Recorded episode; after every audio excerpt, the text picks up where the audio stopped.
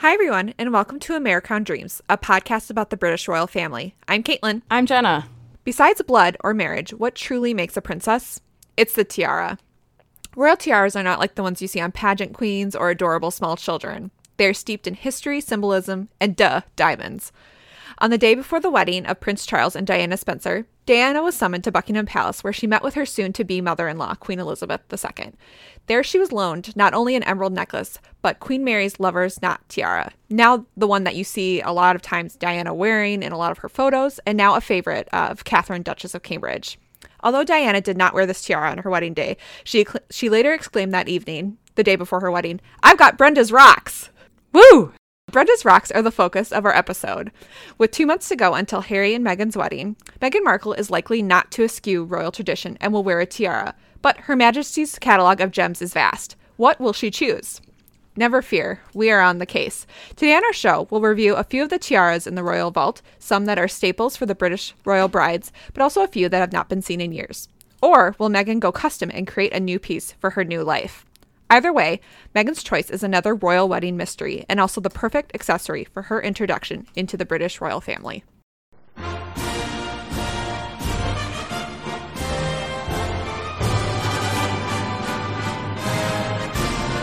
Well, hi, Kate. Hello. How's it going? Good. How about yourself? Pretty good. Um, excited to talk about tiaras. I know. We've I- had this like, in the works for a while. Um, We we wanted to make sure we had enough time to like dedicate to such an important discussion and like do our research for once.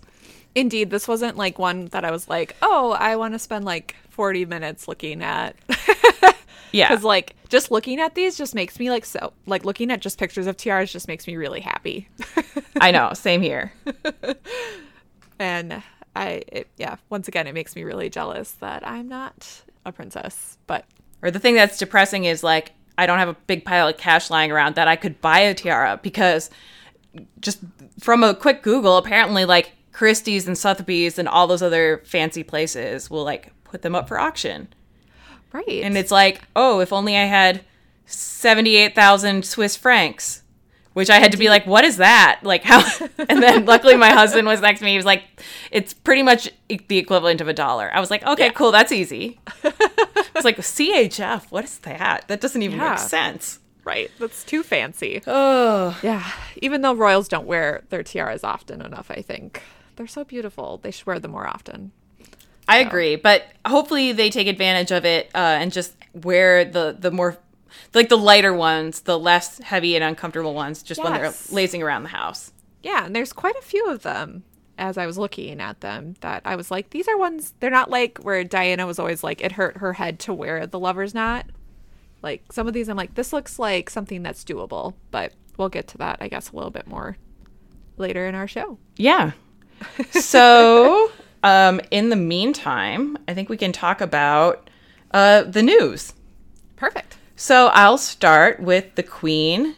Um, first of all, so I, I kind of categorize this under the uh, heading that she has been meeting with some other leading ladies this week. So, um, back to back days, uh, March 14th and 15th, she met with various female heads of state that were um, received uh, for an audience with Her Majesty.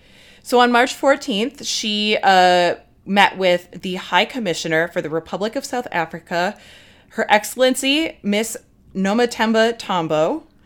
And uh, so I think that it was just another typical, like, when she meets uh, politicians who are representatives representatives of part of a, the government of a country in the Commonwealth. Um, so there's that. And then on March 15th, she received and held an audience with the Lieutenant Governor of Prince Edward Island, a woman named Oh. Antoinette Perry.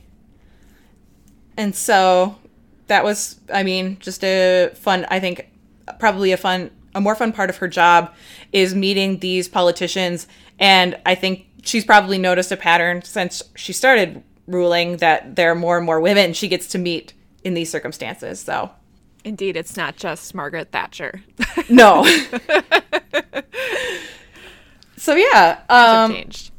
times have changed. And so that's kind of what she was doing this week. And then um, Prince Charles, he was similarly kind of doing some of his typical uh, types of events. So um, on March 13th, he made a visit to Heathrow Airport, um, Terminal 5, which I think is the international terminal. I'm not positive though. I think it's the one that, like, if you fly in from the US, you usually are going into. Um, which apparently the terminal was open about 10 years ago by the Queen. And so he was visiting to highlight the work done by security and airport personnel to keep the country and the airport safe. But the really remarkable thing about this visit was that one of the one of the uh, animals that keeps the airport safe was nine week old puppy Ned, who is a sniffer dog in training. And so there's lots of adorable photos of Prince Charles petting a like a black cocker spaniel type dog who is clearly like nine weeks old and doesn't understand that anything is not a game. And it's really fun. And um, Chris Jackson, the Getty photographer who's married to uh, Kate's stylist, Natasha Archer, right? Is that who it is? Yep. Yeah. Yep. Um, he was there, and I follow him on Instagram, and he was posting videos, like um, Insta stories of like the dog like frolicking around, and it was really cute. And I was like, that must be the best part of your job. right. Where are we going? Are there dogs there? Okay. right. I get to take Yeah, pictures of them. Yeah, I think they also recently got a dog too, and he always has photos of That's that, his like, parents' dog, Oh, actually. his parents' I, dog? I Oh, followed. so I followed it care- carefully because I was like, they got it around Christmas time, and they talk about it like, oh, um, like her name's Biddy, and they're like, oh, we're in Wales, so we get to see Biddy, and I was like, oh, this is cool. Um, but then I was like, well, where did where did Biddy go? Like, why why are we not seeing Biddy anymore on his Mm-hmm. Instagram? And then he's like, oh, she lives in Wales with my parents. And I was like, oh, okay. So then he, they were visiting recently, and there was more more pictures of her. But she's cute. She's a little like black lab. Oh, so cute. Anyway, I always know the story of the Instagram dogs that I follow. Obviously, I'm a weirdo. Um, but yeah, and then the other kind of interesting thing I wanted to talk about um, that Prince Charles did this week was on March 15th, he uh, presented an MBE to a woman named Ethel Armstrong. And he was honoring her for 70 years of service to the National Health Service. So 7 0. Well, She apparently entered as a student nurse on July 5th, 1948. In 1990, she retired for five whole days. And then, so it said she retired on like a Friday. And then the next Wednesday, she uh, started working again, this time with a charity that serves uh, retirees of the NHS. So retired nurses like her and retired uh, other medical professionals who, you know, used to work for the NHS and then no longer do. And uh-huh. she's been the patron of that charity since then. oh wow. And so she like apparently she heard Prince Charles was like 70, like 70. He had to like clarify a couple times because that's, you know, that's longer than he's I mean, kind of been a lot like that's how old he is almost or close to. Right? Like wasn't Yeah, he born in 48? I think so. So like I mean, she's been working for the NHS Yeah. for as long as he's been alive. So I can imagine him being like, "Huh? That's crazy." What? Um, yeah, but that's bonkers. again, this is another um I think great way that like by being weirdos who are obsessed with the royal family, we get to learn a lot about people who really serve their country um but like aren't necessarily like musicians or artists or actors and so we would otherwise probably not hear about their accomplishments. So, Right. congratulations to Ethel. Indeed. on her MBE. Yeah, that's awesome. All right. Uh, yeah, so we will now move on to our uh, our younger royals, uh, and um, we'll talk about an event that happened on March 13th with uh, Will and Harry together, and uh, they met with winners of the Metropolitan Police um, officers, and it was for the Metropolitan Police Excellent Awards, and obviously that uh, is to recognize wonderful work um, done by Met police officers, staff, and volunteers. And um, one of the people who they um, met with and received an honor was uh, PC, which I'm actually not sure what that means. Police constable, I'm guessing. I think so. Uh, Philip Stone. Um, I've been recently watching uh, The Fall. Oh, right okay. now, so I feel like I've, I've become more, uh, you know, I know more about crime, or at Oh. least like t- terms they use. I was gonna say my best like source of knowledge is the movie Hot Fuzz. So, so I don't know how much better or worse that is. Who knows? I but I believe everything they say. I'm like, God, this this this show is what happens for real. Um, but Yeah. anyways, uh, anyways, uh, PC Philip Stone, back to him, um, who was recognized for his work uh, during the Manchester area arena, excuse me, uh, bombing and also the Grenfell Tower fire, and um, that we also learned a little bit more about uh, Prince George at the event, and uh, someone asked uh, William if there was uh, something that George or Charlotte really likes, or George and Charlotte are keen on, and um, William said that George loves, uh, you know, police cars, toys, everything. As we know, that was on his Christmas list when uh, William met Father Father Christmas when he went to Finland. right. Yeah, and I think isn't it Charlotte likes to dance or something? I think I recently heard that, but I, don't know if I- it was at that event. No, I think at this event it was specifically because you know it was room full of police officers. So Yeah. um, the woman had said, "Oh, we need volunteers in your neighborhood. Your kid are your kids keen on it?" And uh, and he's like, "Um, I think George would love to, but like he's four or you know." And it's like, no, probably wouldn't work out, but Yeah, it was pretty cute. cute. Um, later that evening on March 13th, and this is my favorite story, I think, of the week. Um, so we talked about this last week, like that. Uh, I- was it last week or the pre- week before? I don't know. I think it was it was the week before. Okay. Yeah. Well, we talked about uh, Prince William and his motorbike, uh, his his past, being a rebel without a cause. Um, And the Daily Mail broke the story that um, on March, the evening of March 13th, he was back on the his bike, his very fancy Ducati, which is it's not the one he rode around um, London before his wedding day, but it was a it was a, a slightly less powerful model, but still one that is pretty. It can get up to above 100 miles an hour.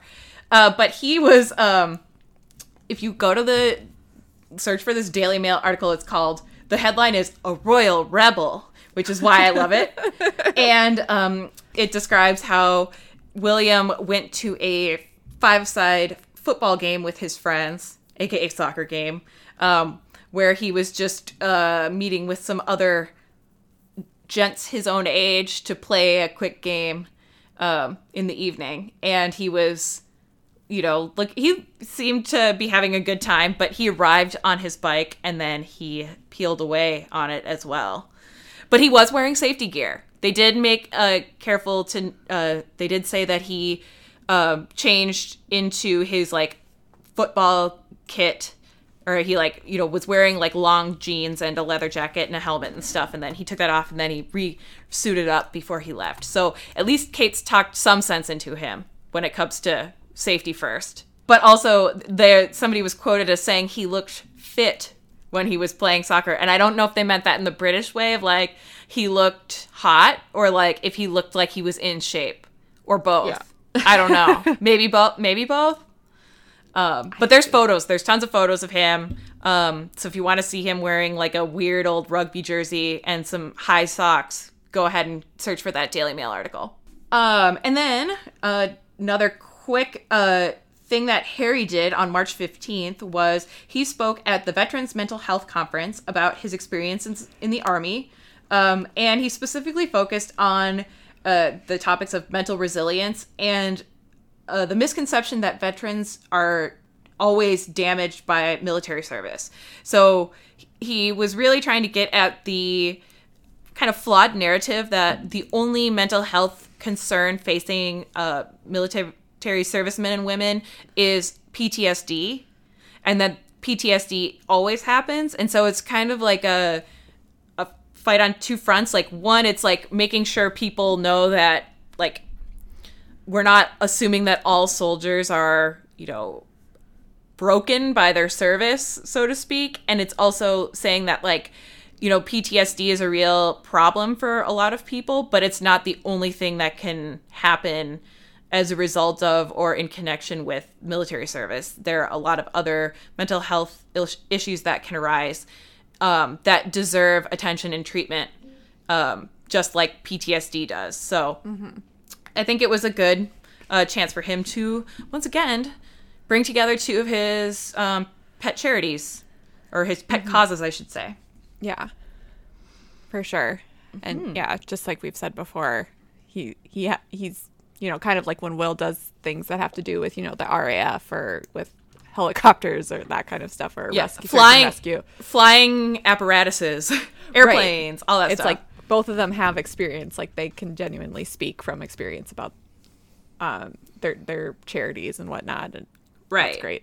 and I think for like Harry, you know, he's always really credited his military service with like helping him grow up and get a sense of discipline in his life and um, kind of really help him with certain aspects of you know being an adult that he had before struggled with before. Like it just gave him a really good environment in which to grow. And so i think part of that is like you know recognizing that that can be really beneficial for some people. And so it's like fighting against the idea that just because somebody chooses to join a branch of the military that they're inevitably going to become you know stricken with ptsd mm-hmm. not that that's you know there's no guarantees in life but it's not just an, an inevitable thing that will happen to everyone so yeah i think it was a, a good speech from him Moving on uh, to St. Patrick's Day, March 17th, uh, was kind of the annual St. Patrick's Day event with the Irish Guards.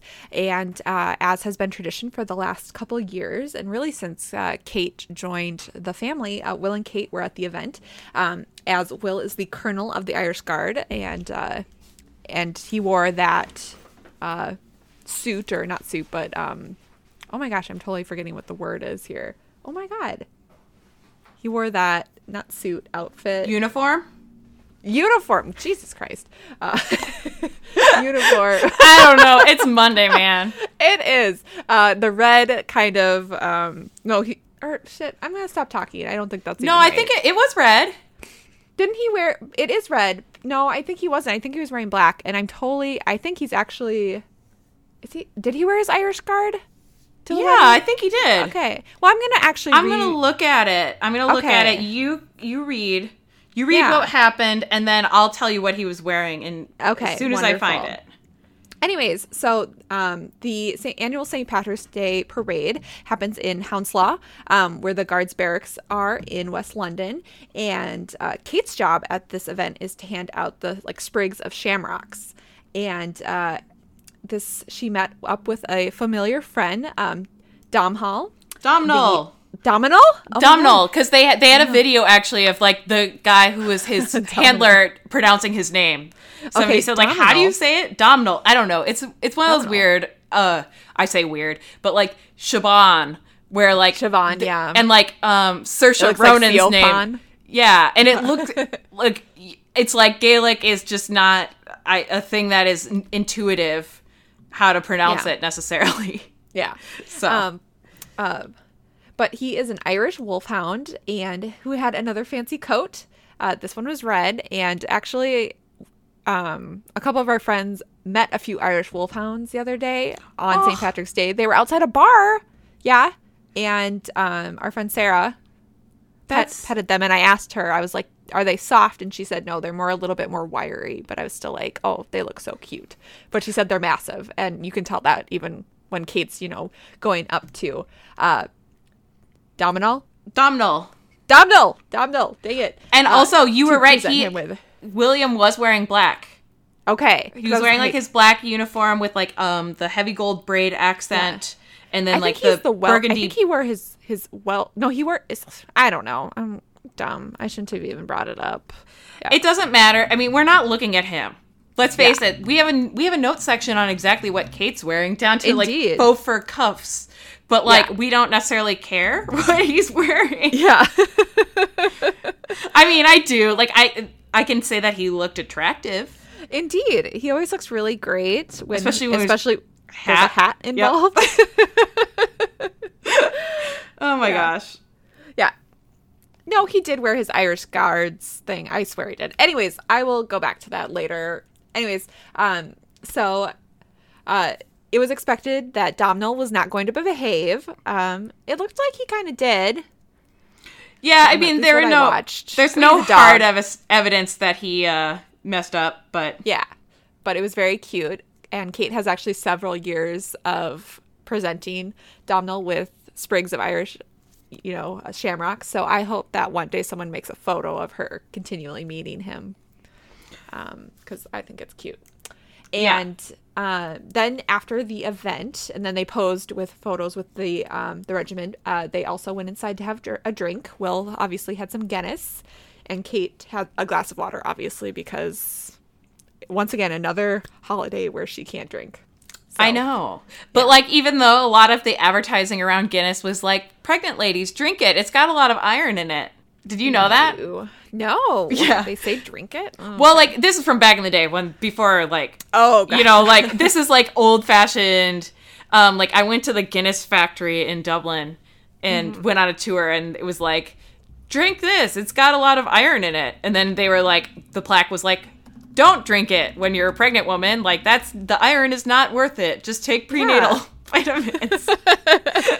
It's not worth But it. But back in the day, I mean, honestly, like it's kind of a lower, actually a lower alcohol beer, and like if you were gonna, I mean, honestly, it might have been safer than the water back when they're advertising it. So Yeah. who knows? But, um, yeah, Okay, I can officially confirm that William did wear the Irish Guards uniform to his wedding.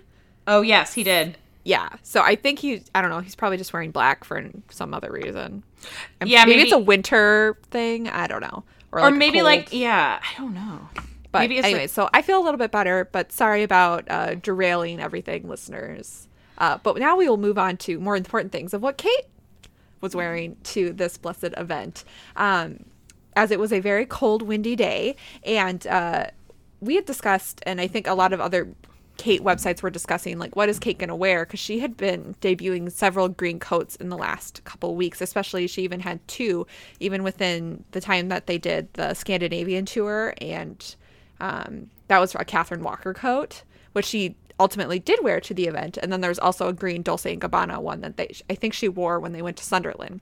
So it was kind of like, okay, she's probably going to wear one of these right. again because she has a brown coat that she's worn while pregnant and another green coat, but it seemed more likely she'd probably pull one of these out since um, she's a lot more pregnant than she was when she wore those other um, previous coats. And um, it was funny. I this on both of the websites, a couple websites were asking, and so I responded as America Crown Dreams on a couple websites about like what I thought Kate was gonna wear.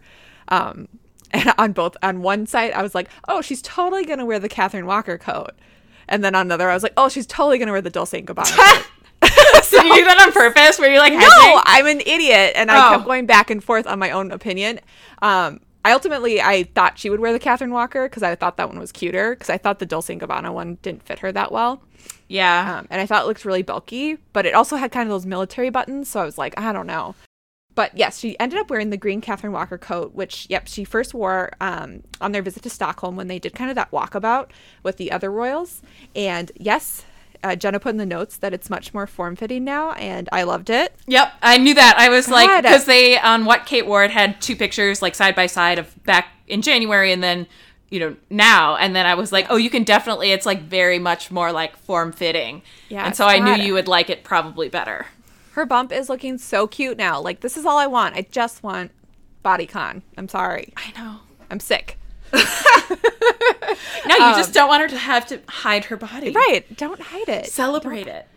Yeah, exactly. Celebrate your beautiful babe. Mm-hmm. Anyways, um, and then she uh, also wore with the uh, coat uh, the faux fur cuff and collar by Troy London, and then um, she pulled a hat out from her hat vault, um, which is her Marybelle felt beret hat with bow uh, by Gina Foster.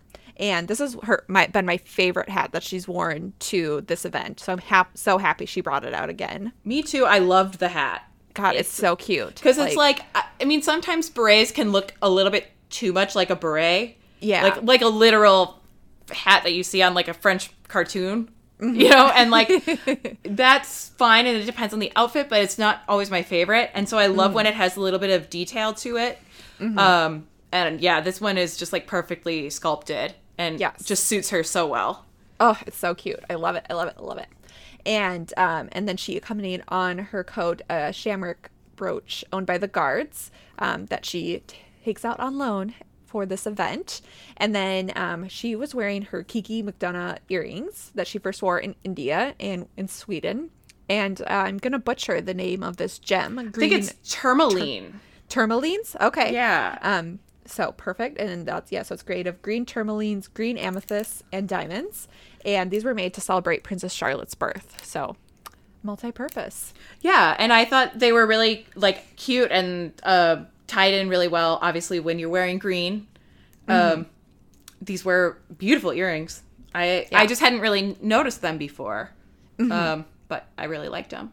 Yeah. So I thought it was a fabulous outfit for the event. Yeah, it was looked super warm, and she looked super cute, and yeah. So And so my my theory is that she had those two coats, and one of them, this one is for colder weather, and the other one is for warmer weather because, like you know, England, like a lot of other places at this time of year, you have no real idea of how cold or warm it'll be. But it was like Mm-hmm. snowing in England on St. Patrick's Day. Like Yeah. there was blizzards some places in Wales. Um, I was watching soccer matches in the morning um, that were like Premier League games, and like it was snowing on and off, very at various points all over the country. So I'm sure they were like, yeah, let's do the one we we picked out for Sweden in January. That will be the better choice for today. So. Okay, so um, then just to quickly touch on some upcoming uh, items. So first, I wanted to alert our listeners that there is a new book coming out. I think tomorrow, so March twentieth, um, and it's by Katie Nichol, aka the writer of the greatest love story of all time, aka that one Daily Mail article that talked about rose romance. And she has a new book called Harry, Life, Loss, and Love. Um, and it's probably a repurposed version of all the stuff she's written about Harry before with a couple of Meghan chapters slapped on the end. That's my assumption. But Yeah. um, recently, uh, they a few places published an excerpt from it, and it was describing their quote unquote relatively normal home life. And one of the tidbits from it was that apparently they like to stay in while Meghan cooks gourmet meals, and they also like to watch the show The Crown together. oh, wonderful. So, royals, they're just like us. indeed, Um, but yeah, I mean, if you're at all interested, just it- laugh at random things about Harry's grandparents. well, yeah, or be like, nope, that's not how that went. yeah. Um, but yeah, if you're interested in this, um, I think it'd probably be a, an interesting primer on you know Harry's life if you haven't read a Katie Nichol book before. I might check it out from the library, see what I can do with it. I don't know that I want to pay the probably like thirty dollars that they want. Right. I think Yeah. on Kindle it's fifteen. That's good. Um, but I'm gonna, again, I'm going to see if the library will. And then if I enjoy it, I will add it to my shelf of royal biographies, which yeah. Is pretty full so far. Yeah, I think she's really good because I think yeah, right. She works for she writes for the Daily Mail, so she has kind of a you know sensationalist streak in her writing, but also like she is well researched, um, and does manage to find some weird people to provide like weird details. Like her Willing Kate book is pretty funny because I'm like, where did she find this person that's just like, oh yeah, they used to have dinner together, you know, at school, and, and this is what they were talking about. I'm like, where does she find these people? Uh, yeah, who knows? Yeah, Um, pretty good. yeah. So anyway, that's a that's a quick update on that. And then you, t- how about you tell us that what when we might see Kate next? Yeah. So uh, Kate has two more engagements um, that were announced. So this is great. Maybe we'll see some more bump uh, esque looking outfits that I will obviously like. Uh, but uh, on March 21st, uh, Kate will, according to Kensington Palace, uh, convene a symposium on the importance of early intervention um, to provide solid social and emotional platforms for children in their early years, helping them to become healthier and more resilient later in life. And then on March 22nd, she'll have some events with William. I think that's like an away day. Yeah, it's in Islington. Um, so not too far, but it's still like I think it was uh, some engagements that he was planning on doing already, and it had been announced that he was there, and then they just kind of said like probably monitoring her and like how she's feeling and what she feels up to, and she's like, "Yep, I can still make this one." So Right. So she got added. nice. Yeah. So yeah, it'll be interesting to see how much longer she continues to be out and about. But I'm still happy to see her. So Me too. I don't. because every time that she has a kid, obviously, like she needs to recover and She deserves to recover. She deserves to just nap and chill and stuff. right and like we know we're gonna see her for the royal wedding, so. Mhm. She'll, she'll come back out for that, but it'll be a couple months before we see her again. So, you know, and I like get sad and I'm like, I haven't seen her in so long. I know. and I have Kate withdrawal, like when she was gone because she was not feeling well because of you know, uh, Acute morning sick- acute morning sickness. We always try to think of how to pronounce the real term. hypergranesium or whatever. HG, I don't know. And then we always land back on the thing that we know how to say. Extreme morning sickness. Yeah. Um, like so, she's gone for a while, so I I will miss her, but we'll know we'll save for the wedding. So at least I have that to go with, and obviously if she continues to feel well, she'll continue to announce engagements. But until then, we will just see where it goes. Yeah. Um, and then we have a few wedding updates quickly. Um, first is that there was uh, some major a major development on the uh, I guess the legality of the marriage front. Yeah. So Queen Elizabeth has uh, taken the first step to give her official written consent to the marriage between Harry and Meghan. So um, at the March fin- she had a March 15th meeting with the Privy Council, and I hope that Meghan and as a like a theater nerd didn't beware the Ides of March too much because I would have been like, oh shoot, like your grandma's going to like her council of like close, um, advisors on March 15th. Is she and like I hope she doesn't get like stabbed. Anyway, I'm a nerd. Um, so uh this time she um gave her official um she she had this i don't know it's a written declaration and what it reads is i declare my consent to a contract of matrimony between my most dearly beloved grandson prince harry charles albert david of wales and rachel meghan markle which consent i am causing to be signified under the great seal and to be entered in the books of the privy council so, so it's a very formal declaration. Um, but it's not the final declaration. So there was a little bit of like hubbub online where people were like, "Oh, this isn't what it said when she did this for Kate." Like Kate's um obviously Harry here is described as my most dearly beloved grandson, but Meghan doesn't get any adjectives. And people were saying like when she wrote about Kate, it said something about like trusty and well loved.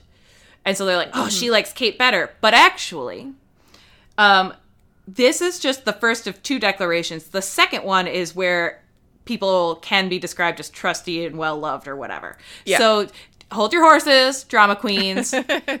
it's fine. There and this is actually identical to the phrase like the phrasing of this um, written announcement uh, to what she wrote for Will and Kate at the same stage. So Right. calm down, people.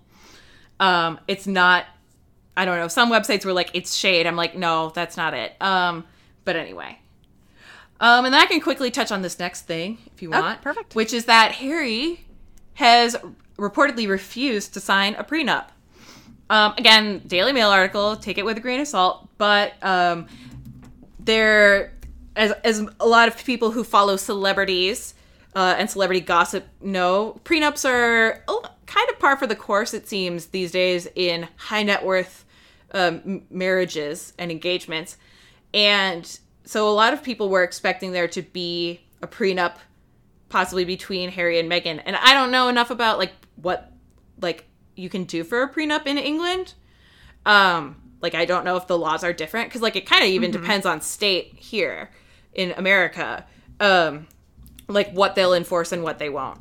But um, according to this uh, article i mean it's they have like very romantic nonsense behind it it's like he doesn't want a prenup because he knows his love is going to last forever and it's like so that's what they say happens i think it's just more likely that one if there's a prenup why would we ever know about it? They would never announce it unless it was in connection with like divorce proceedings.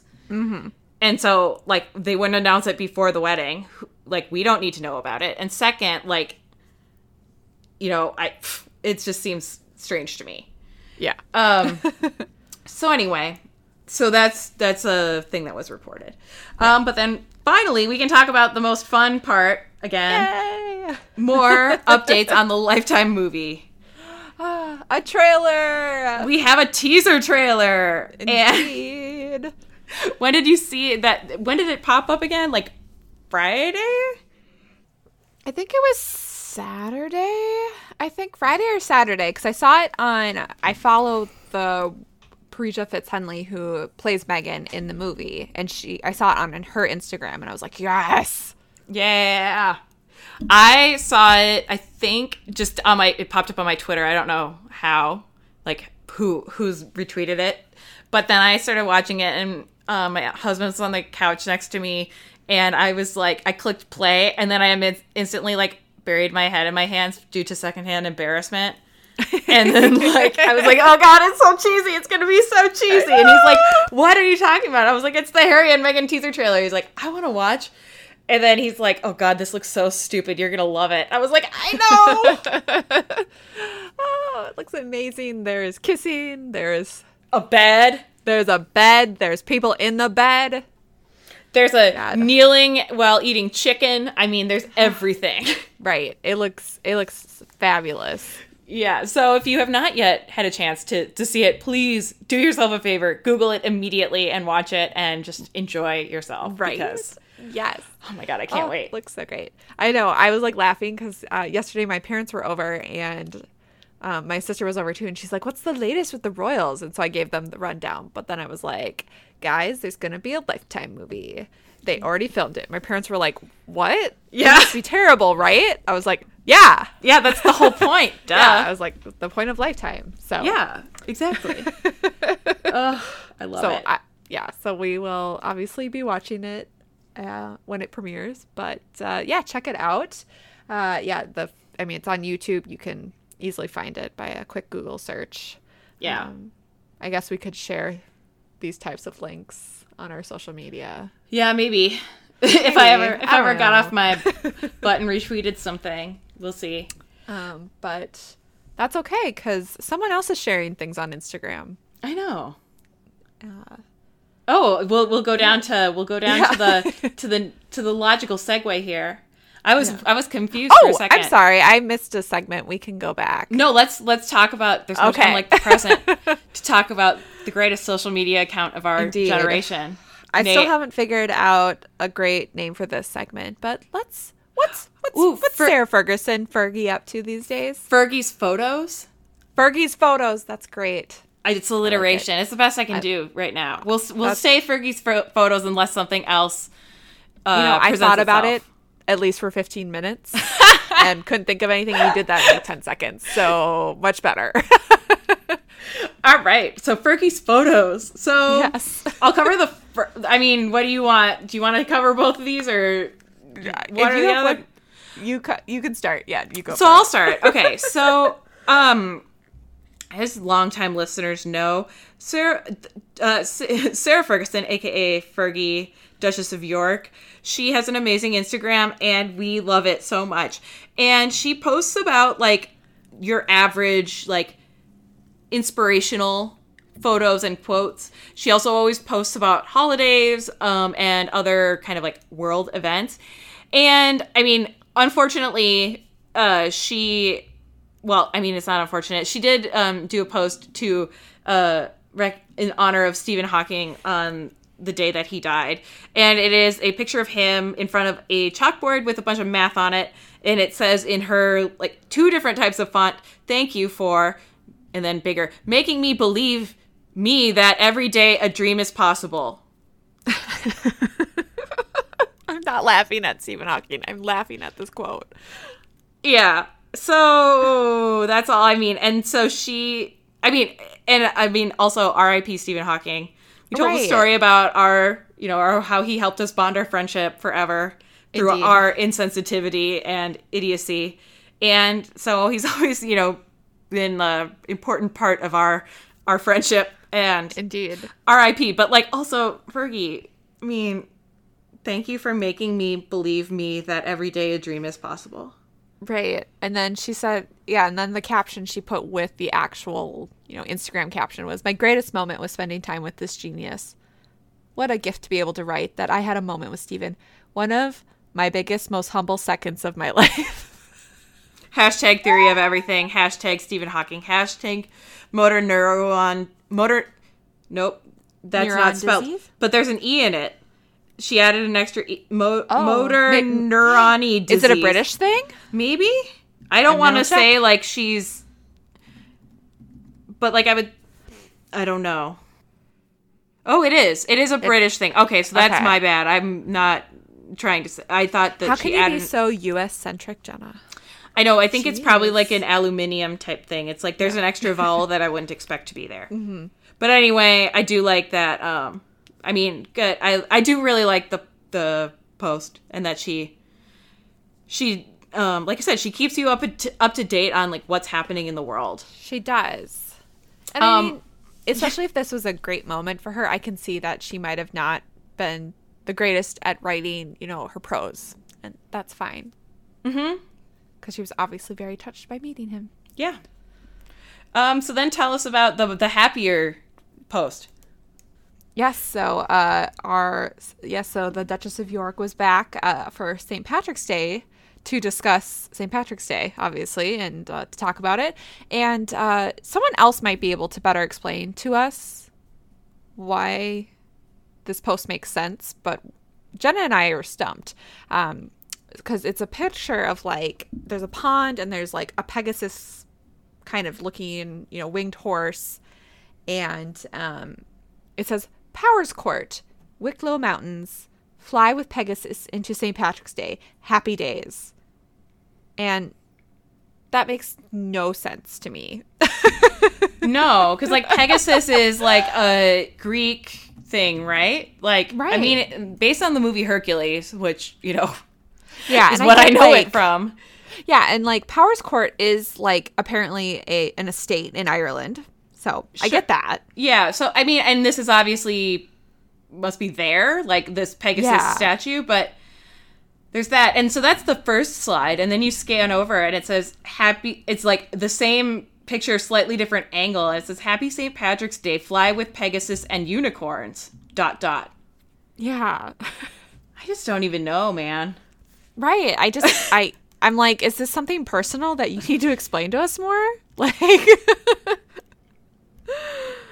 I want to see the comments and see if anyone says they Yeah, just 'cause- they just are yeah. saying Happy St. Patrick's Day to her. Right, because like Wicklow Mountains are like in like Ireland as well. It's just it's just weird because it's it's just kind of looks bonk. She just looks bonkers when she does some of this stuff. Because like you look at the first part, and there's like a line that separates the text, and she has like fly with Pegasus into Saint, and then there's the line Patrick's Day, Happy Days, and her ellipses are only two, and it's just so confusing. So I'm still in awe of her Instagram, but I'm just I know. It's And just I- a lot. yeah. But I also appreciate that it is her Instagram and that she's doing it because it's nice to see someone who's yeah not as censored. Well, yeah, it's just, like just putting it out there, you know. yeah. Exactly. She doesn't have a copy editor. Neither do I. Exactly. And like um we had talked about I think it was probably not last episode but the episode before about Princess Eugenie now has a uh Instagram account and sh- we were discussing like is it going to be mostly about her causes or will it be personal or a little bit of both? And like Princess Eugenie it's both cuz she even had a post recently about going doing some wedding Yeah, like, she prep. did. So I was like that's great. So I'm loving seeing inside their lives. Same, same, same. from the source. So thank you once again, Sarah, for your amazing posts. Continue. You do you. You do you, girl. So And we might um, have laughs along the way. Yeah, we will. um, jumping back to uh, this one last little topic to discuss on it or discuss discuss on um, is uh, this is a WTF Royals uh, uh, interlude, which is kind of Roy- more Royals adjacent. But this past week, we learned that n- the Netflix show The Crown paid its queen Claire Foy less than its Philip. Matt Smith, right? That's his name. See, I don't even know because who cares? I mean, I get it, Doctor Who, blah blah blah. doctor. But like the thing is, there are so many more doctors. Like there are so many doctors, and he's not even like the one that like most people like think is the best from like our most recent generation, right? I don't know. I don't watch it. Um, I mean, I personally, he's my favorite doctor, but? I- Okay. it's mostly because of looks. Like, I know most people, I think most people would say that. Isn't um, David Tennant like the David Tennant would be their their favorite because they love um, David Tennant and um, Billie. Um, God, I'm totally forgetting. Her Is it the name, the dang no, the older dude? Um, no, Billie. God, what's her name? Rose. Doctor Who. Oh. Oh, sorry, the person. Okay, no, I didn't Yeah. know. But I was to say, like, I know there's that, and then I know that the guy from the thick of it was Doctor. Rose. Uh, Billie Piper. God. Oh, okay. Yeah. Yeah. So who plays Rose Tyler? So they like that that the- pairing. that, that pairing together. Um, but that's just what I know from big Doctor Who fans. But I'm mostly about looks, so it Yeah. was Matt Smith for me. and, And, I then I mean, stopped watching. after yeah. that. I mean, Um, no disrespect to Matt Smith. As I somebody pointed out, there was a tweet like, "Why are people people are like tweeting at him and saying you should donate the difference in the salary to like the Times Up movement?" And it's like, uh, why don't why aren't we harassing the Netflix people to be like, "Hey, why don't you retroactively pay Claire Foy for the amazing work she did?" Like, Right. I'm not saying like again, and it's it kind of contributes to like the narrative that like pay, pay equality for women means that men have to lose. Like, Yeah. It's like again, we're not saying that he should give away his money. Like, if No. he he got what he what Netflix said he deserved, but I'm sorry, Matt Smith, Claire Foy deserved twice the amount of money you got because she was so freaking good in that, and she was perfect, and she was the literal crown. Well, right, and it's like okay, I get that he's uh, he was a more established and more famous actor. So yes, he does. He I mean, there's a certain there's a certain pay grade that he's gonna get. Yeah, he Um, gets his just- quote. Right, right. But at the same time, it's like she is the queen, so she's obviously doing more work. And the other thing though is like, okay, even let's just say that for the season one, his quote was higher than her quote. Well, after season one, she got a freaking like Golden Globe nomination. Didn't she win? She's Yeah, the one she who like won all the awards because everyone was like, "Oh my god, she's amazing." So then why is season 2 still that bullshit going on? Right. Like it's just no. It's dumb and I don't like it. Well, like for example, okay, uh coming up in the next season, you know, the um like Helena Bonham Carter is going to be Princess Margaret. So Yeah. she's like the biggest name star there. Like she's a bigger name star than uh again, I can't remember the actress who's playing the queen. Um god, I always forget her name. But she's her in m- she's my like the bigger right name Also, because she's in. Yeah. but like she like Helena Bonham Carter, like if they were um bigger name like like apples to apples, like probably comparing their salaries, like I wouldn't be surprised if Helena Bonham Carter is getting like a lot more than like an the proportion in proportion to like the Margaret versus like Elizabeth quote for the mm-hmm. past two seasons. But I have a feeling she's going to be on fewer episodes. Right. And so like it might only be like you know she gets a million dollars to do two like a two or three episode arc or whatever. Mm-hmm. So ultimately it's like not as expensive, but it's still like higher than whatever. And that makes Yeah. sense, but I don't know. It's just dumb and it's kind of like Netflix, what are you doing? Anyway, I'm done. Oh, Olivia Colman. Olivia Colman. Oh my god, I'm so sorry, Yes. Olivia Colman. I always forget that. That's okay. Yeah, I just, I yeah, it's interesting, and it's just like okay, like I get Matt's was the more famous at the beginning, but yeah, once she won, like I think it was an Emmy Yeah, she won. at I mean, least. she got recognized a lot for her. I think she did win an Emmy and a Golden Globe. yeah, then it's like you know what? She's obviously needs more money. and I mean, even re- regardless of like the the like trophies, I mean, every critic said that she was amazing, and everyone was like, uh, Matt Smith is fine. Right. I mean, people. There were some people who really didn't like his performance, Mm-hmm. um, and I don't think there was one person who said that she did a bad job. Right. Playing She's the queen. fabulous. So, Mm-hmm. ugh, sexism. Mm-hmm. It's bullshit. Oh. Anyway, Well, yeah, they haven't shown who they've casted for Philip. Seems kind of Matt Smith seemed kind of like he looked a lot like Philip, so it worked really well and so I think it'll be interesting who they they choose for the next stage of Philip, but it probably won't be an issue anymore. I think hopefully Netflix has learned their lesson. And especially I think over time people are just going to be more open about what they're making and that will help put an end to this nonsense. yeah, because it only silence only really helps the the employer, you know, Right. keep it down. Like, yeah, I don't know. Anyway, Yeah. So, boo. But anyway, we can um we can move on to our main topic, yeah. Tiaras. Woohoo! Um, so kind of uh, just as a, a, a roadmap of where we'll be going on our tiara journey today. Um, first, I'm gonna talk a little bit about the protocol behind like who can wear a tiara and what tiaras usually look like for brides, and then I think we'll go through some of the more famous tiaras worn by royal brides in the past. And then we're gonna round it out with our predictions for Meghan and what Yes. the possibilities are. So Yay. to start again this is just an overview and i uh, took this from a town and country article this information from a town and country article um, where they interviewed a jeweler who is obviously like works for a very posh jeweler in england so he is uh, uh, sold to you as a an expert on this type of stuff and there were two main things that i think were important to learn from him. First is that um, tradition dictates kind of in England. I mean, there's no like real rules, but I don't see that a lot of people go against this. That uh, a woman only wears a tiara uh, when she's a bride or when she's already married. So, for example, if for some reason Meghan were invited to a white tie event, she would not wear a tiara even if other people did because she is not currently married. Similarly, even if it's a, I don't know if it's different if it's a princess of like the royal blood, like Princess Anne back in the day.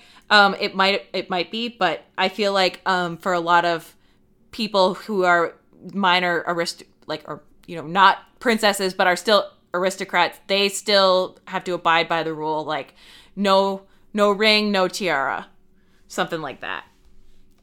Um, second is that this person said that there's no real rule about what kind of tiara can be worn on a wedding day. Like, there's no standard of how high it can or can't be, or like how blingy, or how, like, what materials it needs to be made out of, or motifs it needs to have. But um, he did note that a majority of uh, brides um, and royal brides included in that kind of have some sort of floral motif on their tiara. So there's some sort of like flower element or leaf element, and we definitely see that uh, reflected in when we look at a lot of the uh, crowns or the tiaras worn by people. Oh, and the difference between a crown and a tiara is that a crown is like um, part of it's like it's like part of the regalia, like it's significant because it denotes like the ruler of the country or the ruler of the um, like principality or whatever versus a tiara which is just like a pretty thing that signifies you um are a bride or a married woman and you have a lot of money. Yeah. yeah. There's not like it's not like you can't wear that if you're not um like you don't have to be royal to wear a tiara but you do obviously have to be like the queen to wear the crown so Right. Anyway, um, we will start, I guess, talking about some of the more famous family tiaras, so to speak. So why don't you do you feel comfortable talking us through Queen Mary's fringe tiara? I do. All right. Yes, because this one always makes me so happy. Uh, because I and I will quickly use a way to describe this if you've never seen this one is try to think about uh, if you've seen the cartoon Anastasia yeah, good one. this yes this is a way that and obviously you can look this one um, is uh, and this one is uh, one that we've seen queen elizabeth wear a few times before yeah, and, this is the one she wore for her wedding. exactly um, but yes this looks a lot like the one anastasia wears at um, the end when she's like i am the lost duchess and, And you she has know- like this beautiful sparkly tiara I'm so glad you made this because if you see my second bullet point of notes, this fringe style was popularized by the Romanovs. yeah So that's why like all these tiaras that came about like in like the turn of the century, like the 20th century, um, all of a sudden people were like, "Ooh, we want this kind of like fringe tiara." So there's a whole bunch of them. Um, and they were all because someone in Russia was like, "I want that," and then everyone's like copying. So Yeah. makes sense that Anasta- Anastasia would be wearing one in the cartoon. Indeed, yes. Um, but yeah, so that kind of that bar style is uh, what this makes up this tiara, and it's alternating alternating bars of diamonds. There's 47 um, of them going up to a point, and yep, it's based off of a Romanov um, style. And uh, this one was commissioned um, by uh, Queen Mary of Teck, um, who is George V's wife and uh, Queen Elizabeth II's grandmother. So you might have, if you haven't read, um, what is it called? Matriarch. Uh, Ma- Matriarch. That is a book about her, but also she is featured in The Crown as well. If you, She's the one who bows all in black and is a chain smoker. yeah, slash- and writes that that letter that like just brings me to tears every time I watch that episode where she's like, "You are the crown," and Exactly. you know, you will have to choose the crown and blah blah blah. Um, anyways, uh, so these the diamonds are from a necklace that Queen Victoria gave to Mary as a wedding present, and um, Queen Mary gave this tiara to the Queen Mum in 1936, and then she gave it to Queen Elizabeth, yes, for her wedding in 1947, and. Uh, obviously Queen Elizabeth inherited it after her mother's death in 2002. And uh, fun fact is about that: if you look at the tiara before and after her wedding, it looks a little different because it actually broke the day of Queen Elizabeth's wedding, and they had to have it quickly mended. Thankfully, there was someone to do that. yeah, I know. Like, what kind of wedding has like a jeweler, like an emergency jeweler? Um, Right. And so that's, I mean, that's one that will, because yeah, when they put it on, it snapped, and they were able to kind of rig it together for Mm-hmm. purposes of the ceremony. Yeah.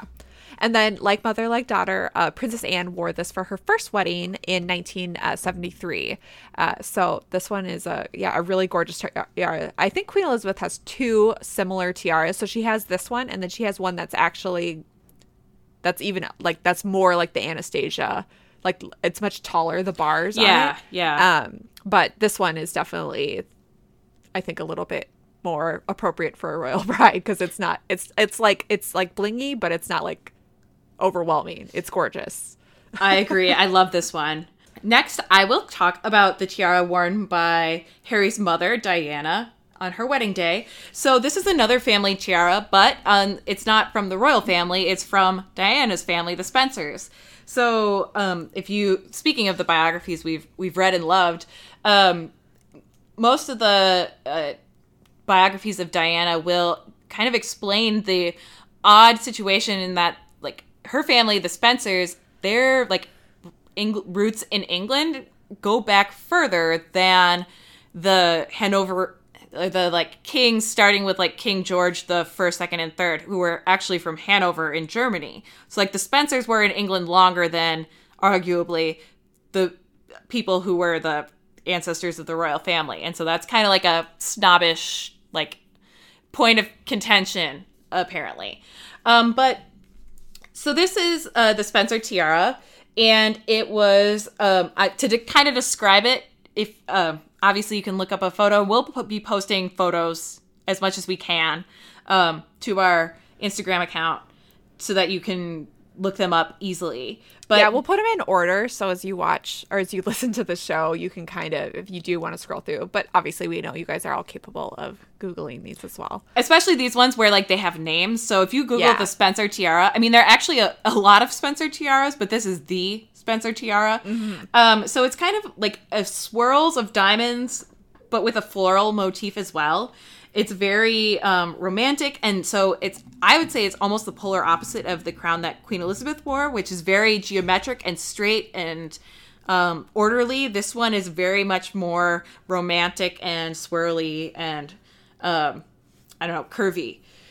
Uh, so it was made from jewelry that was in the Spencer family since the 1870s and was turned into the tiara that it was on the day Diana uh, or turned into the tiara we know um, by the 1930s. Nobody knows exactly what. And apparently, what people would do is like, again, talking about Queen Elizabeth's uh, wedding tiara, like, you just are going to take a necklace that Queen Victoria gave you and like re, like, take out the diamonds and like redo it. I would feel awkward, but that's apparently what people did.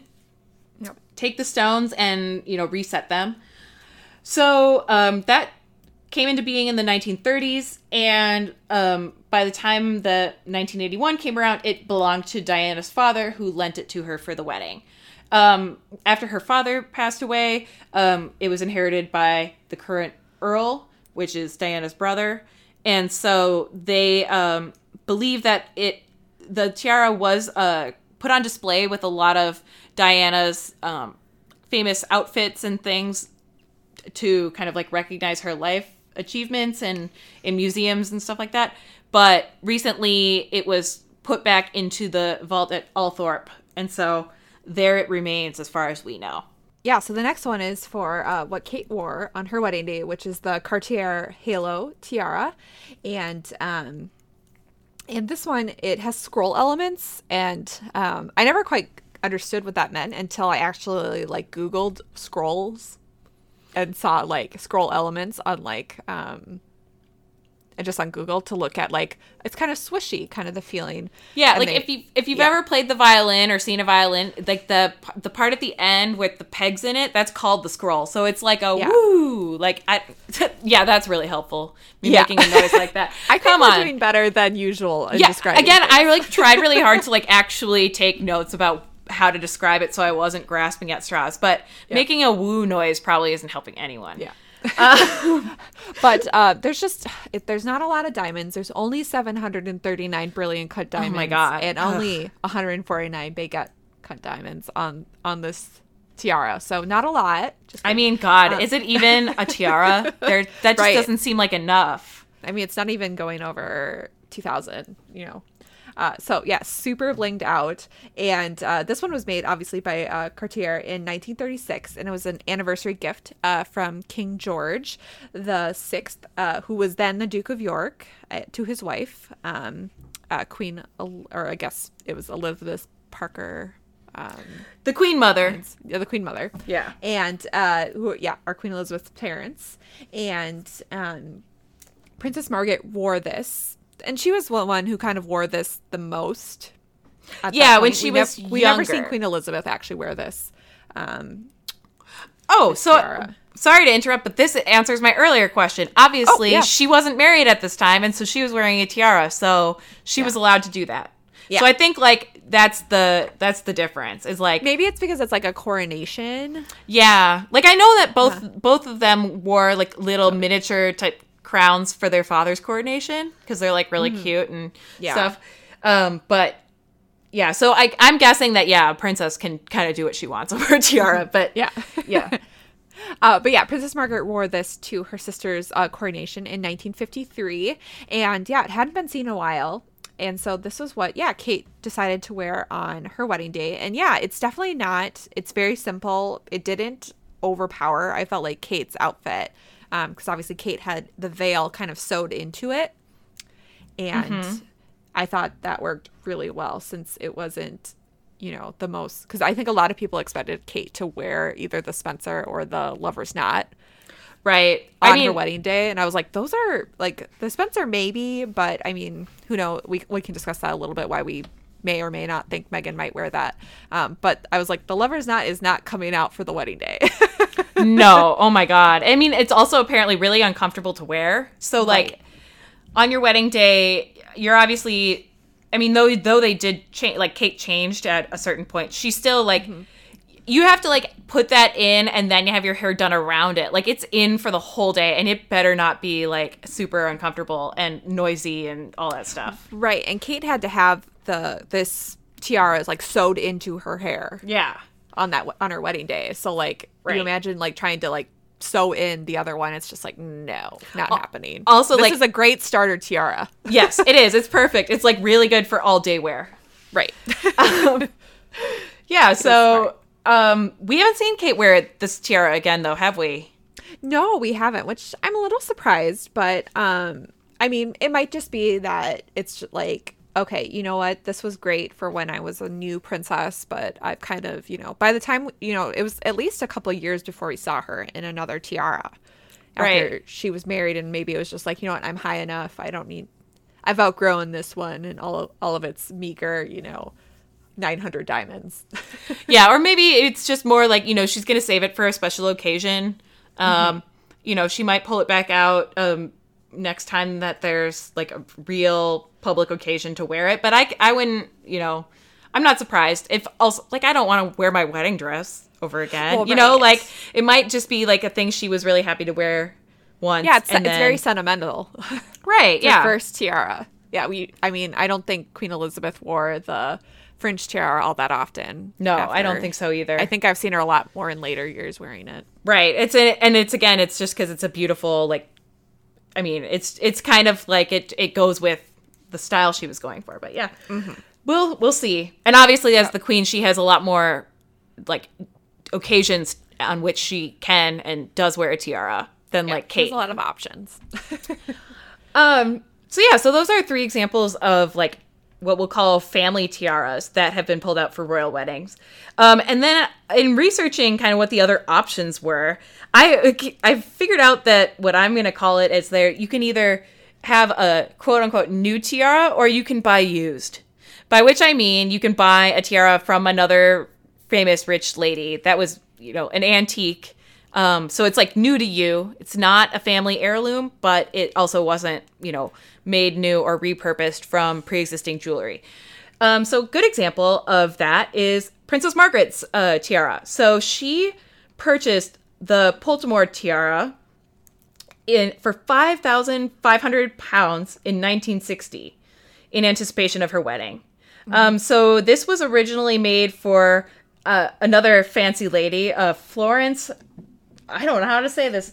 Bampfylde, Bampfylde, Yeah. I think probably it's. I like it. Crazy, who's also known as Lady Poltimore, and it was made around 1870. Um, fun fact, just so you can kind of picture it, it's what the uh, the tiara that the corgi in our logo is wearing. I based on this tiara because I think it's fun and it's really swirly and bright and there's flowers and it's kind of higher um, Yeah. than the Queen's and Kate's and Diana's, which are all kind of low profile things. But this worked really well because um, Princess Margaret wore kind of a beehive hairdo. I mean, it was the 60s um, like look. And so it went really well with her uh, her whole vibe on her wedding. Um, so after uh, Princess Margaret passed away, apparently her children were hit with a, a rather large estate tax bill, and so the unfortunately they well I don't know they they made the decision to sell the Poltimore tiara. Um, so in 2006 it went up for auction, and it was purchased for 1.7 million dollars.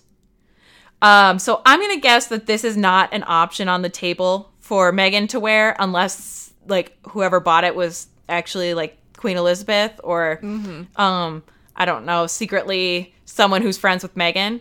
Yeah. So like maybe it's Posh Spice who bought it and and so she'll lend it to her friend. But I really don't, you know, think that this is what we'll see. But I do think it's an interesting um, peek into how like it doesn't necessarily have to be like a family piece. You can buy an old uh, tiara with provenance, and that's you know great craftsmanship, but it doesn't have to come through your family necessarily. Right. And I mean, even looking at the tiara, I just feel like it really is like so Princess Margaret. It's so just- her. It's so like big and just like, Dramatic, dramatic. and yeah. regal, and like just yeah loud. It's so cool and it's so fun. yeah. Um, so Definitely great. yes. okay. So um yeah, so it, it as we discussed, yeah, they don't always have to be something that, you know, comes from, you know, is from like 1870 or someone bought a million years ago or whatnot. Um, and we see that in two cases of some of future daughter-in-laws of the queen. Uh, for example, Sarah, Duchess of York, our Instagram queen, um, who had for her wedding day a brand new tiara, the York Diamond Tiara, um, which has kind of this, yeah, it, it has once again kind of that floral. Um, kind of look about it and um, it's a similar i always think it looks really similar kind of to the lotus papyrus It does.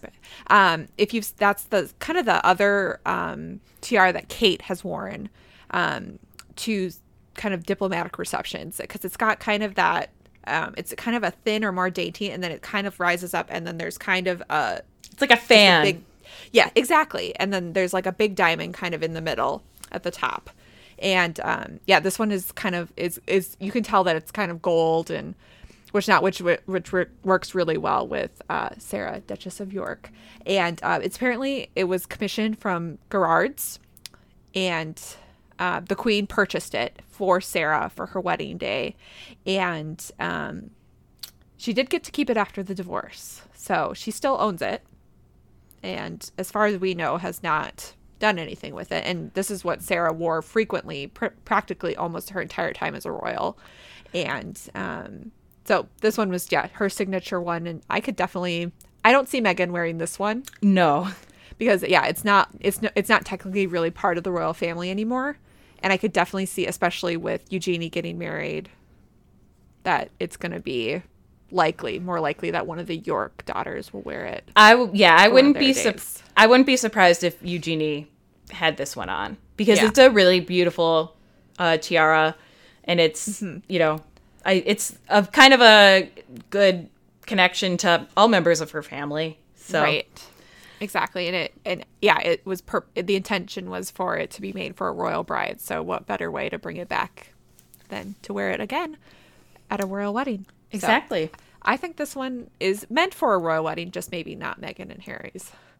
And so Sophie has um, another kind of, and this one I think is this one I kept reading that people apparently are just baffled by this one. Yeah, I, I I count myself among those people. I don't get it. Yeah, because compared to like a lot of the other um, ones, but this one I kind of like to think it, it literally is made of four different parts that are all practically all the same. Um, because there's two kind of um, scroll work kind of pieces on the ends, and it's really dainty. Like the band on it is almost like a headband, Yeah, like a really thin band. Um, and I want to chalk this up more to the year that she got married more than anything. It looks it looks dated. It doesn't look like a classic tiara. It definitely looks like it's from like 1984. it looks like somebody took their great grandmother's like amazing, beautiful Victorian necklace and then just like soldered it onto like a wire hanger. Yeah. I'm sorry, I'm really harsh on Right. this, but I was like, what is happening? But yeah, but it did it come it, the jewelry from it and whatnot came from the private collection of Queen Elizabeth. So it does have, you know, obviously some symbolism and some, you know, history to it. But yeah, it's really thin and then it has kind of these repeating kind of I don't know, it's got like leaves almost. I want to say leaves. Like scroll work kind of Yeah, leaves. it's again, it's kind of Um, like fanned out. It's not. Yeah, it's really hard to. T- it's like filigree. Yeah. If people know what that That's a is. good way to think about it. Um, but yeah, and then uh, Sophie also wore it with obviously a veil and everything.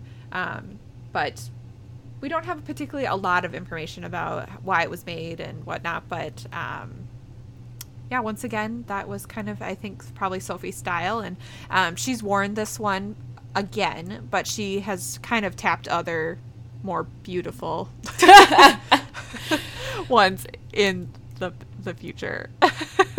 Right. So I've definitely liked a lot of other uh, tiaras that Sophie has worn since, because I think she wears. There's like an aquamarine kind of one that she wears frequently that I really like. I can't Yeah. remember which one that is, but uh, definitely like it a lot more. Um, but this one I definitely think is more a uh, victim of time that of the time that they got married than anything. Because to me, it more looks like something. It doesn't look. It just doesn't look as expensive and as nice as I think a lot of the other tiaras. But um, sorry, Sophie, and I'm sure it means a lot to you and your beautiful wedding day. And your marriage has lasted, so yeah. So you win. yeah, so you win. Yeah, so um, then I'll wrap up by kind of talking about another more recent tiara that is Yeah. is obviously like a very like a very recently uh, created one for somebody who isn't necessarily of royal blood per se, um, and that was uh, Pippa had a tiara at her wedding. And if you remember all the way back to our very first episode, that was when we discussed um, Dear Pippa's wedding. And uh, we remarked then upon this uh, headpiece she was wearing, which is a custom uh, tiara by uh, Robinson Pelham, which is a jeweler um, that Kate had used to commission some earrings for Pippa uh, to wear during the royal wedding. And so she had gotten these beautiful earrings that had um, kind of uh, acorn motif and other things that were kind of symbolic of the newly created Middleton family crest. And so she had gone to Robinson Pelham to get those earrings. And so then Pippa, obviously knowing that they did a great job on those, went back to them to get a tiara made for her wedding. And um, so even though Pippa wasn't, you know, getting married to a royal, she knew that there were going to be a lot of eyes on her. And who can blame her? She also has, you know, that million dollar book deal. So she can uh, afford to get some bling for herself for her wedding.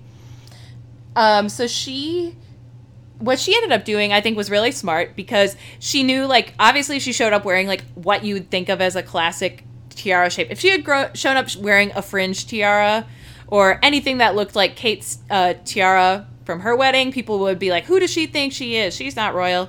And she would have been, you know, subject to even more scrutiny than she already is.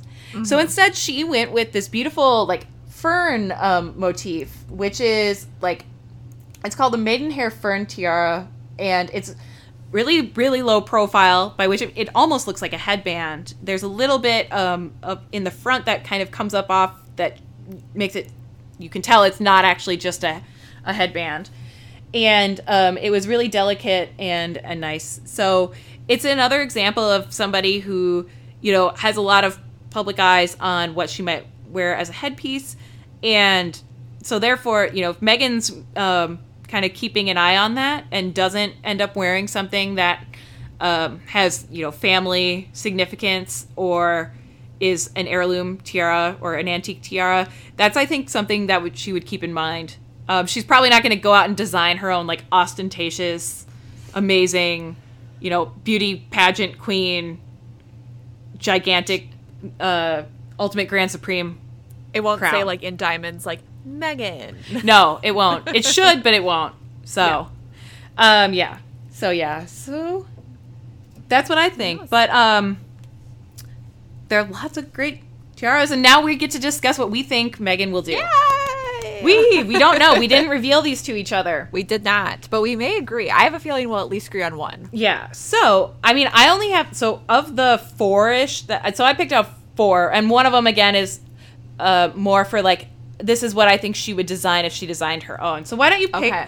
uh go to pick number four. Pick number four. Pick Okay. number four because that's the one that's like maybe. Uh, maybe. Okay. So you So think it's- this is one. That's the one that she would design off of, I think, because she obviously doesn't own it. So Yeah, did you open okay. it? Is it a Pinterest page? I do. Yes, I see it. It's So kind this- of there, kind of the.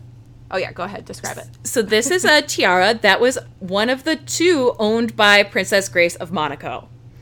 So this is obviously something that's not in Meghan's hands or her ability to get the actual tiara. It's currently owned by um Princess Grace's daughter, but it's a very kind of simple, um, again low profile, low key, but still gorgeous tiara. And so it was something that was really that Princess Grace really liked to wear um, because it wasn't as ostentatious. It was easy to wear because it was lighter than some of the other crowns she had to borrow, and it had this beautiful. It looks like it's um, it's like if you you know like a festoon of a curtain, like a swag of a curtain that goes that, but you like flipped it upside down, so it's like curves of diamonds in three bands going across, and I just really like it. And I could imagine Meghan wearing something similar as kind of a nod to another actress turned princess. Yeah, I can see that as well. Yeah, I like that because it looks modern.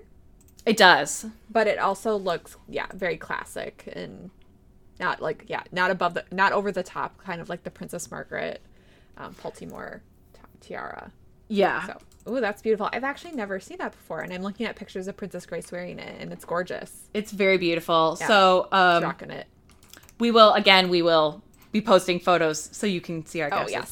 do you want me to keep going or do you want to reveal one? um i think you we should keep going with you Okay. So Yeah. should I do the royal family one or the?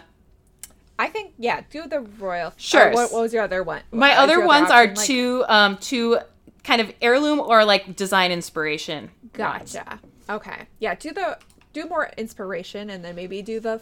Fic, Okay. the- does All that right. make sense? Yes. So why don't you pick uh number two? Okay. It Number says two? pick two.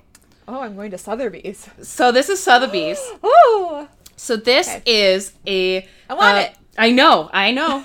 So let me pull up my notes. I took my notes in my notebook, and now I've got a result. Uh, so this is a is, this is a tiara that um, was sold in 2006, and this is why I had to know what the heck CHF was because it was which is um, uh, the denotation for um, Swiss francs. So like how U.S. dollars, it's USD. So it was sold in 2006 for 78,000 uh, Swiss francs, aka it's 78,000 dollars. So if anyone wants to lend me more than that to buy it now, just let me know.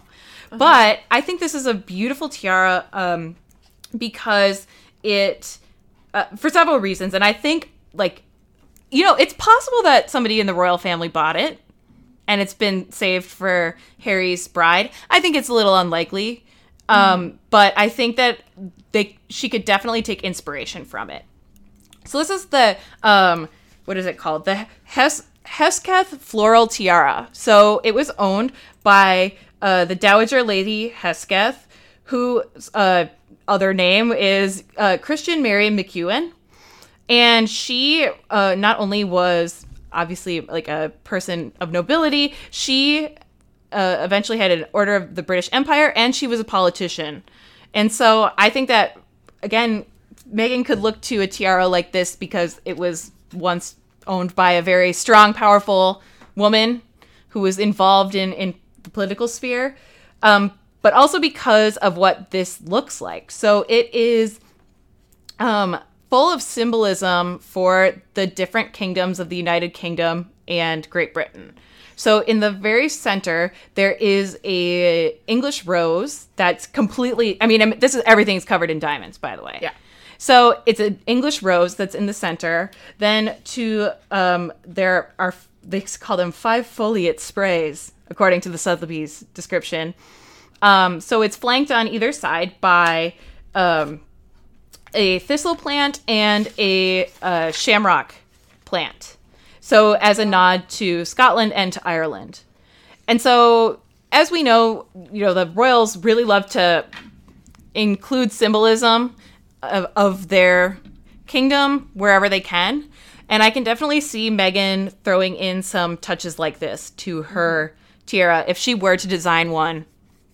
Um, she would want to make sure there was something that represented her adopted country, I think. But again, also this one is just absolutely gorgeous and I want oh it. Oh my god, it's beautiful. Like the thistles. Like what? I They know. So real. They do. Um, God, it's amazing. yeah, some more history on this one. It was, let me see, where was the more details? Because it was designed in the early, it's circa early 19th century. So that means early 1800s. Um, and yeah, it's, it's really cool. Yeah. And I, Yeah, that's gorgeous. I would love it. yeah. That's amazing. All right, you want me to keep going?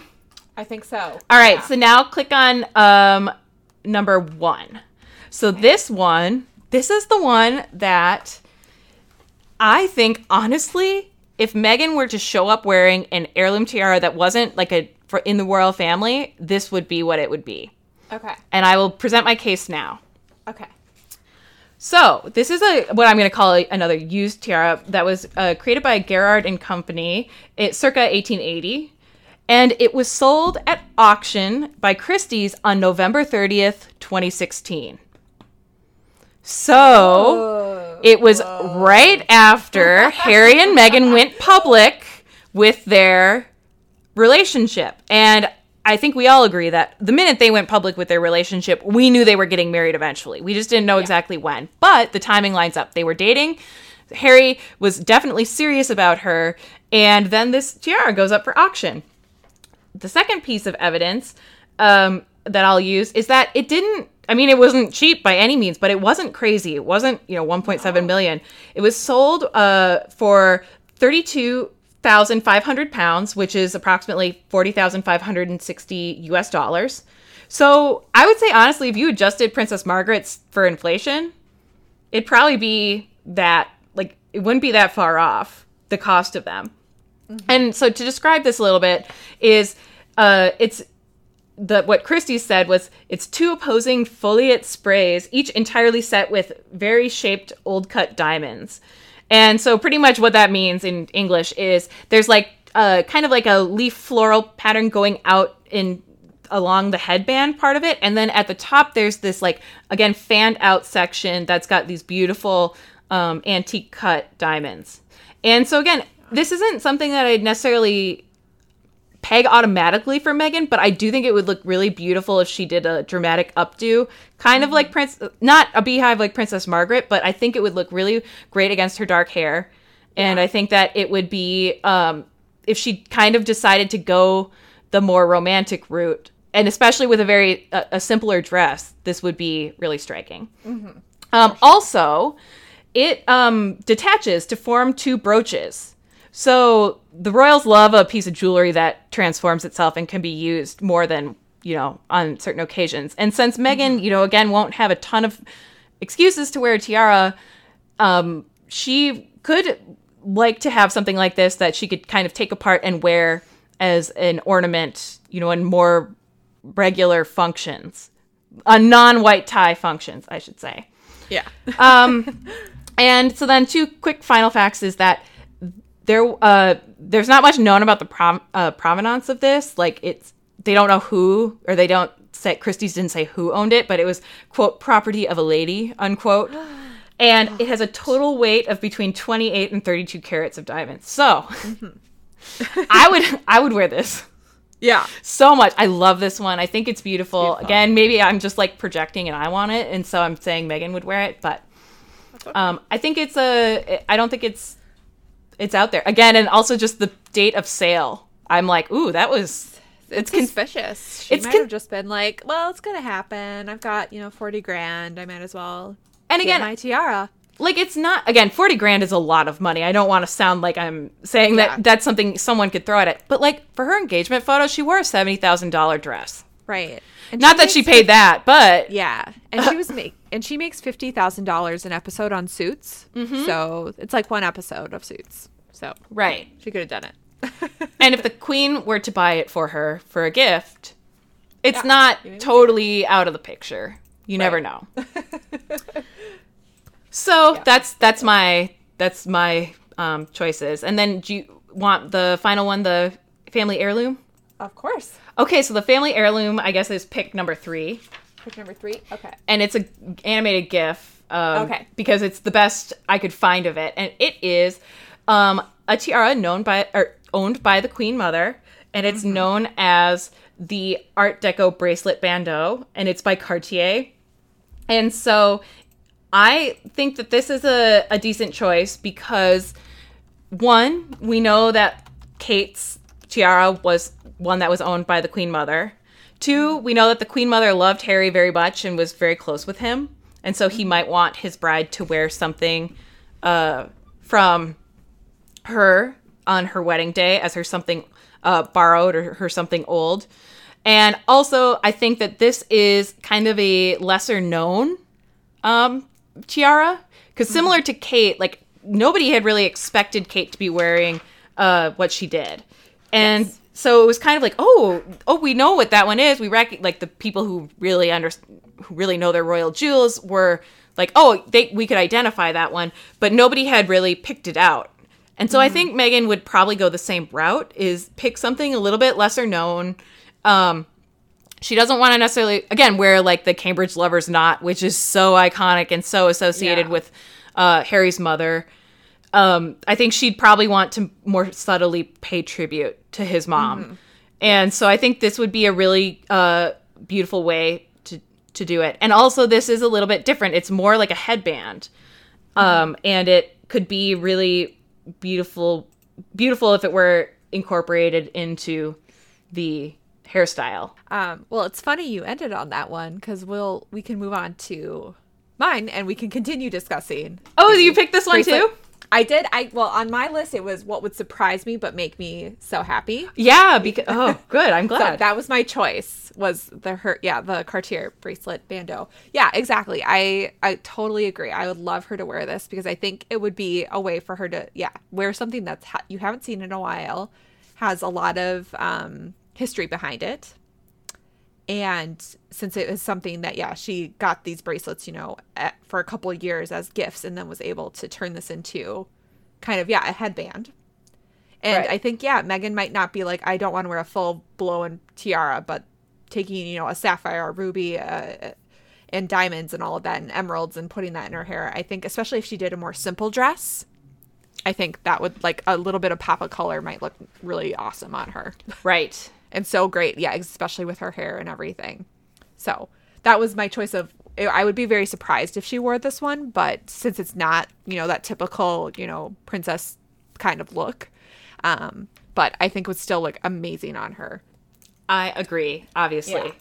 um so i'll start with what i want her to wear and so mine are all from the royal vault Okay. Um, so if you want to click that one Which is it? The first one? yep the first one Okay. Um, so what I want her to wear is I want her to wear the Queen Mary's fringe tiara. Oh. Yes, this is this is what I want. I want the Anastasia. yes, you do. yes, I think it is. And I then he, she'll call him Dimitri, and they'll do that. uh, and then what's they'll make the- out on a train, and Yeah. the train will the train at Windsor Station will just kind of leave, and it'll be amazing. and then they'll like dance with ghosts, right? Isn't that what happened? I can't remember. I honestly haven't seen that movie in forever. I think they dance with ghosts earlier. yeah, but still. when she goes into the palace or Yep, like breaks yep, in or yep. something. Anyways, uh, uh, yeah, no, I think this one is gorgeous. Um, I think it's unlikely she will wear this because I think even the queen, since the queen wore this and also um, Princess Anne, um, wore this. But I would this would be my number one choice if I got to choose. Because I think it would look amazing on Meghan. It would look so regal, and I get that. It, and it's not particularly her style, too. This is me more going. This is what I would want to wear on my wedding day, yeah. and it would be this the Queen Mary's fringe tiara. Um, so I think it would look great, and I even and it's because when I think about what if Kate should wear this um, tiara, and I'm not as in love with it with what if Kate would wear it, but I really think it would work better with Meghan. So um, I really like this one, and I think even with the history behind it, it could still work, and especially if she does go with a more dramatic dress, this would this you should just bring it out, just go for it. Yeah, why not?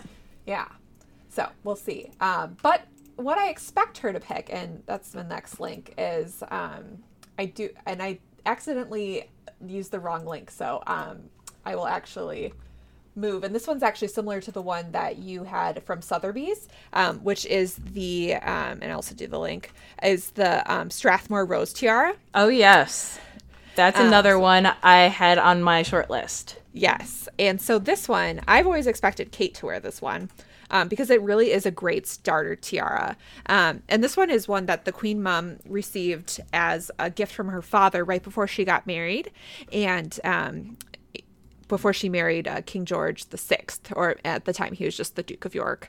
Um, and it's just a really great starter tiara because it's got it's really dainty. It's got roses on it, and um, it's not like overwhelming. But it's also one you can wear on the top of your head. But also, since it was the twenties, um, the Queen Mother also frequently wore it on her forehead. Yeah, like a front headband thing. Yeah, like I don't know how you describe that. yeah yeah exactly and um so that i expect this is what i expect her to wear and then because it hasn't been seen in an extremely long time um i think it's a great starter tiara kind of like how kate wore the um, cartier scroll um i think it's dainty enough it's not heavy it can really kind of blend into her hair and not overtake her look and I feel like that's the kind of what I imagine what Meghan's going to wear is that she's not going to want something that's like has a wowza like part two where it's like, whoa, that's a lot of look. Yeah. as you sometimes say from Tim Gunn. Right. Um, and so I feel like this one would go really well um, and be something that she can even um, bring out in the future if she wants to kind of have it be her her tiara that she kind of wears for events and whatnot going forward. Since sometimes it appears that they continue to wear their wedding tiara beyond that, kind of like how Sophie would wear her wears her tiara frequently.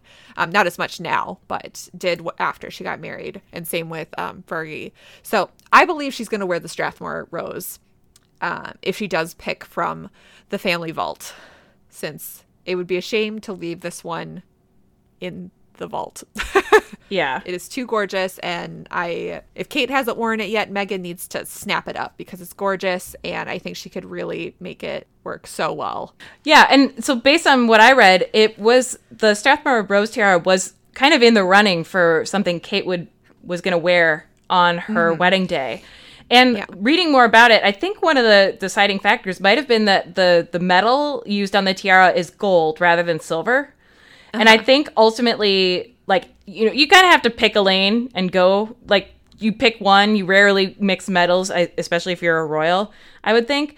Um, so I think it was kind of just determined that silver was how they were going to go with Kate's wedding, and this one, the again, the metal is a really kind of like beautiful gold, like light gold. And I honestly think it would look really beautiful again on Meghan's hair. And just like I could see her going with a more gold motif than with a silver. I think Thing. we've heard her say she prefers gold. Yeah. so- And so I think that that's something that would go really well with um, just kind of. I could see her totally wearing this and building her whole outfit around it. Also, I Mm-hmm. like picturing this tiara matched with Kate's wedding dress. I just don't think. I mean, they would have looked pretty together, but it's just not the same. Like this, they were both a little bit too. Like this would have been too. It would have been too much floral for her Yeah. because of the all the beautiful lace on her dress Mm-hmm. it would have been kind of clashing. Whereas, like, if we, as we, I think, kind of both predict, Meghan goes a little bit more simple with her dress material. Um, she could really pull off a, a more ornate and romantic tiara. Yeah, and I I think like a lot of times you see where it's like for Kate she has the tiara and then it's been like kind of the veil is straight behind the tiara. Mm-hmm. I can see if Meghan is gonna wear a veil, I can see her more wearing a veil underneath her like if she does put her hair up, like underneath Oh, yeah. her her bun or whatnot. Oh, yes. right right on top of her head. Like I can't see Meghan having it over the top of her head. I can see it kind of being under. It's like how I wore my veil. Yeah, yeah, well, yeah, because it Exactly. is. It's it's um And I can't see you can I feel like you can't wear I feel like it would look weird to wear this tiara as a wedding tiara with a veil straight behind it. Yeah, it's so- not as. Yeah, I agree. I totally agree. But I do. I mean, and again, this one was on my short list. I definitely saw it on a lot of other people's predictor and that's- lists. Um, Definitely on the predictor list. So I'm also like, oh, is it not coming with because it's been so talked about? But I also can see why it has been because it is a really great starter tiara. well, everyone loves it, and again, it ha- it kind of hits all the right points. Like again, it's uh, an heirloom from the Queen Mother.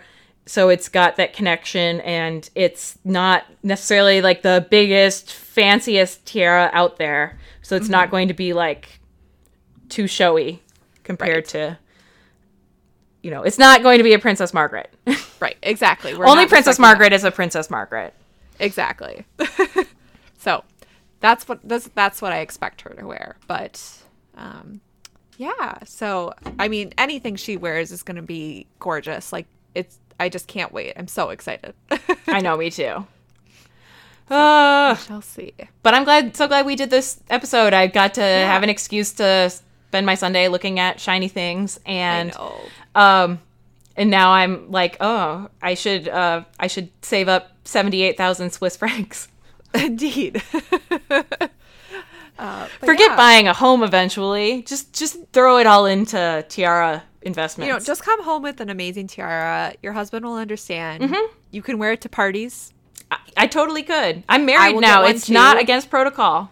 Yeah, exactly. You know what? If you can afford it, go for it. I can't. That's the problem. Okay, I'll get a plastic one, like the Yeah. two dollar one. Right. That sounds great. I mean, Yeah. whatever. Uh, but yeah, if you have a opinion on an opinion, I should say, of uh, what uh, tiara you would like to see Meghan to see, or what you think she's gonna wear, uh, please let us know. Um, Yeah. I'll, I'll put that out on uh, Instagram as well once we publish this. Maybe we should we can come up with a poll even. we could. Oh my gosh. Yeah. What do you think she's gonna wear? Yeah. Um, any of these, or do you think she's going to take something from the vault, or if she's going to get gifted a new, or uh, new to her, new to the family uh, piece? So, yeah. But I mean, if you have other thoughts on it, if you want to tell us that we missed the most beautiful tiara possible out there, or you are Meghan's personal jeweler and you want to spill the beans, you can email us. Um, we are at American AmericrownDreams at gmail.com. And then we are also on Instagram and Facebook at Americrown Dreams. And we are on Instagram. Nope, we're not. I said that already. We're on Twitter at Americrown Dream. Focus, Jenna. Man, it's been a day. That's okay. Um, yeah, but also, again, uh, rate review us on Apple Podcasts. We greatly um, appreciate all of that. So, That we do. So uh, until next time. Yeah. Thanks for listening, guys. thanks everyone. Bye. Bye.